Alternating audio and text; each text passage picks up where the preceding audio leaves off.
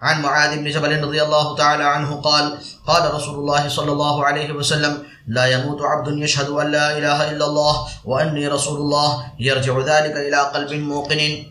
إلا دخل الجنة وفي رواية إلا غفر الله له أخرجه أحمد والنسائي والطبراني والحاكم والترمذي في نوادر الأصول وابن مردبه والبيهقي في الأسماء والصفات كذا في الدر وابن ماجه وفي الباب عن عمران بلفظ من علم أن الله ربه وأني نبيه موقنا من قلبه حرمه الله على النار رواه البزار ورقم له في الجامع بالصحة وفيه أيضا برواية البزار عن أبي سعيد من قال لا إله إلا الله مخلصا دخل الجنة ورقم له بالصحة. حضور اقدس صلی اللہ علیہ وسلم کا ارشاد ہے کہ جو شخص بھی اس حال میں مرے کہ لا الہ الا اللہ محمد رسول اللہ کی پکے دل سے شہادت شہادت دیتا ہو، ضرور جنت میں داخل ہوگا۔ دوسری حدیث میں ہے کہ ضرور اس کی اللہ تعالی مغفرت فرما دیں گے۔ فائدہ۔ حضور اقدس صلی اللہ علیہ وسلم سے صحیح حدیث میں یہ بھی نقل کیا گیا۔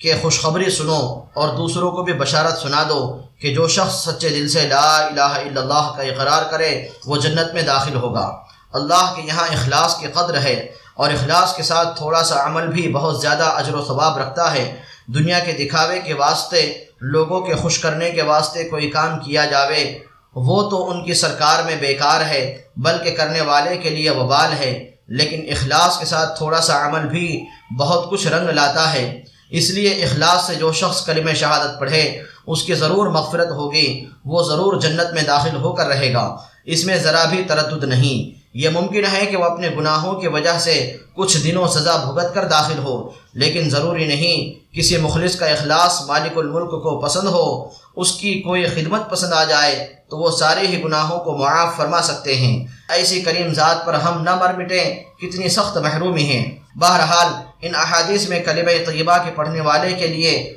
بہت کچھ وعدے ہیں، جن میں دونوں احتمال ہیں۔ قواعد کے موافق، گناہوں کی سزا کے بعد معافی اور کرم، لطف احسان اور مراحم خسروانہ میں بلا عذاب معافی۔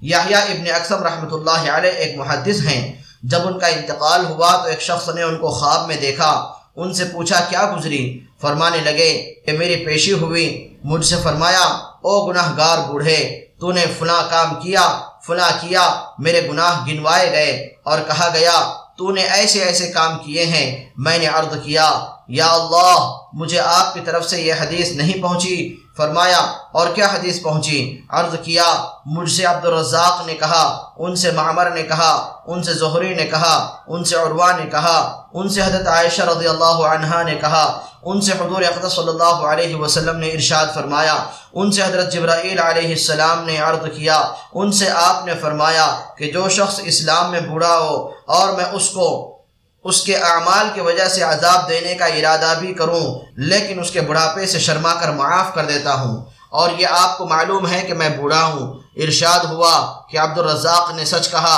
اور معمر نے بھی سچ کہا، زہری نے بھی سچ کہا، عروہ نے بھی سچ نقل کیا، عائشہ نے بھی سچ کہا اور نبی صلی اللہ علیہ وسلم نے بھی سچ کہا اور جبرائیل علیہ السلام نے بھی سچ کہا اور میں نے بھی سچی بات کہی۔ یحییٰ رحمۃ اللہ علیہ کہتے ہیں اس کے بعد مجھے جنت میں داخلے کا ارشاد فرما دیا۔